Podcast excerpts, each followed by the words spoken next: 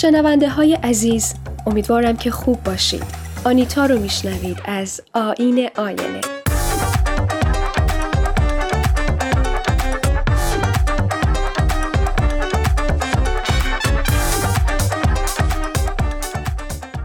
در این روز جمعه تابستونی دوباره دقایقی کنار شما هستم در قسمت 24 آین آینه.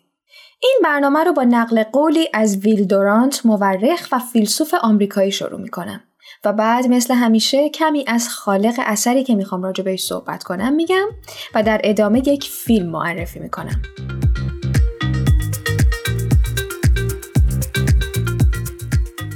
هیچ تمدن بزرگی از بیرون مفتوح نمی شود مگر آنکه در درون نابود شده باشد. در سال 1358 بهرام بیزایی بر اساس نمایشنامه‌ای که خودشون نوشته بودند نمایشی رو در تئاتر شهر اجرا می‌برند به اسم مرگ یزدگرد و بعدتر سال 1360 فیلمی می‌سازن با همین عنوان. بهرام بیزایی یکی از بزرگان فیلمسازی ایرانه که به همراه کارگردانهای مطرح همدوره خود تونست موج نوعی در سینمای ایران به وجود بیاره. فیلم های اساتیری و افسانه محور ملی و نمایشنامه ها و فیلمنامه هایی که با ادبیات به خصوصش برای این آثار می نویسه از مشخصه های بسیار قابل توجه این ادیب و سینماگر تواناست. همیشه به نظر می‌رسه تاریخ در کارهای آقای بیزایی اهمیت زیادی داره و البته نقش تاریخ در چهارده فیلمی که ساخته و دهها کتاب هنری و پژوهشی که تا امروز منتشر کرده کاملا مشهوده.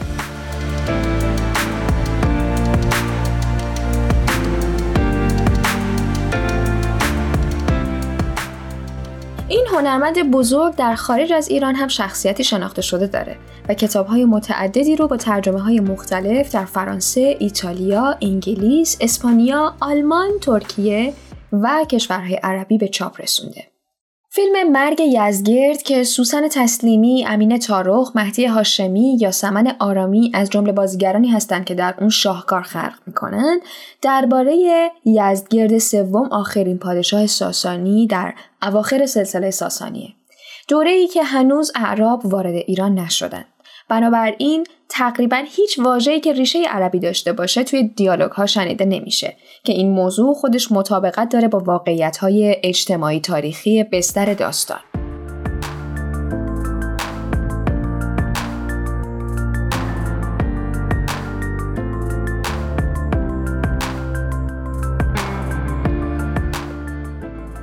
یزدگرد به دنبال حمله اعراب به مرو فرار می‌کنه و در آسیابی پناه می‌گیره و به نظر می‌رسه که اونجا کشته میشه. فیلم حول محور روایت های متفاوت از آسیابان، دختر او و همسرش از مرگ پادشاهه.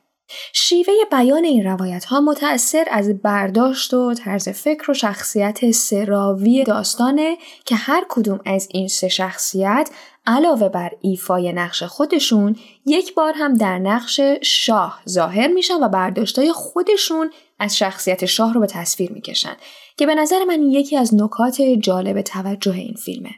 کل ماجرای فیلم در فضای بسته آسیاب اتفاق میفته و از این نظر فیلم یادآور راشومون آکیرا کوروساواست.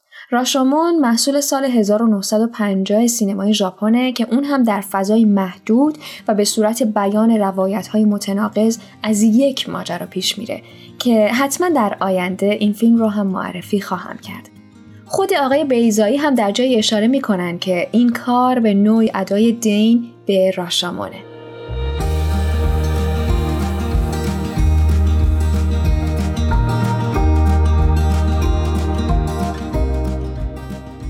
داستان چیه؟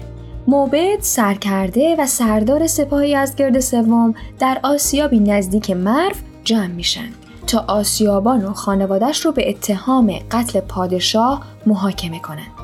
روایت های آسیابان و همسر و دخترش با هم تعارض داره. یکیشون میگه پادشاه رو به جرم تجاوز به همسرش کشته.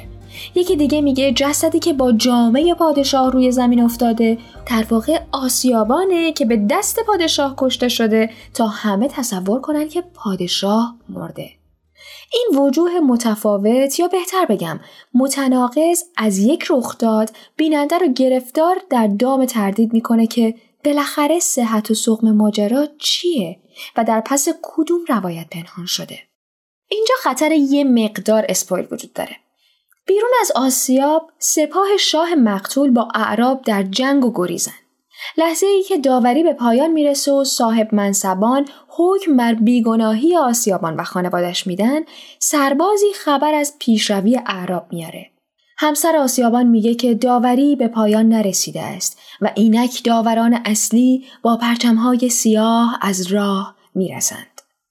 آقای بهرام بیزایی همه چیز رو در لفافه میگه. و مانع از قضاوت مستقیم و بیپرده برای مخاطب میشه. بیایید حالا غیر از جزئیات فیلم یک کمی به کلیات داستان برسیم. یک مرد غریبه وارد آسیاب محقری میشه و ادعا می‌کنه پادشاهه. او از پادشاهی فقط لباس و زیورالات با خودش داره. اما همین لباس و زیورالات آسیابان رو وادار به اطاعت از خودش می‌کنه. به قسمی که حتی وقتی که اون مرد ناشناس به دختر جوان آسیابان دست درازی می‌کنه. آسیابان این اقدام رو به مسابه آزمونی از سوی شاه شاهان می‌بینه که می‌خواد وفاداری بنده های خودش رو بسنجه. خانواده آسیابان از شاه فراری میترسن. با این حال زن آسیابان از خود اون شجاعتره. شاید بتونیم بگیم به این خاطر که مرد بیشتر تلخی بیداد و ستم حاکمان و وابستگان قدرت رو چشیده و یک ترس ریشه تر به جونش نشسته. البته شاید بتونیم بگیم ترسی که در جان پدر خانواده نشسته در مادر تبدیل به یک شجاعت شده. زن مادر پسر جوونیه که حاکمان پسرش رو با زور به میدان جنگ می‌برن و پیکر بیجانش رو با هشت زخم کاری برمیگردونن.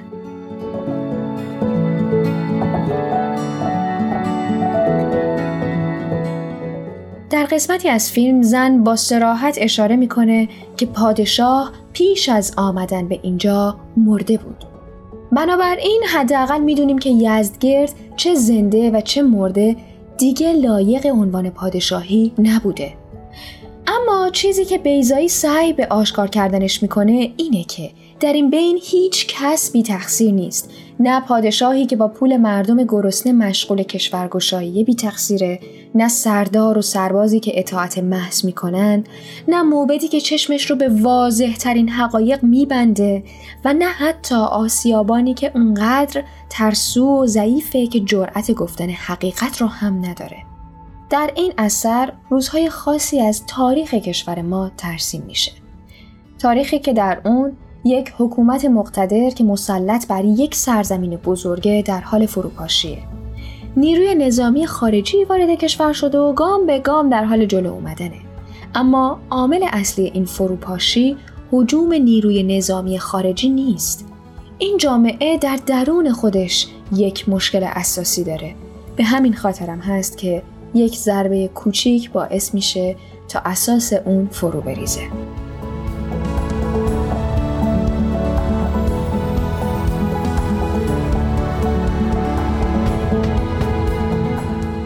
در نهایت مضمون داستان مرگ یزدگرد ظلم خواسته یا ناخواسته حاکماست به مردم. مردمی که زیر این قدرت طلبی ها عملا ذره ذره در حال محو شدن از صفحه روزگارند. بله دیگه زندگی هم به میدان نبردی معنوی برای ما میمونه که باید دائم انتخاب بکنیم کتمان کردن رو یا حقیقت رو صداقت رو یا دروغ. تا یک برنامه دیگه خدا نگهدار.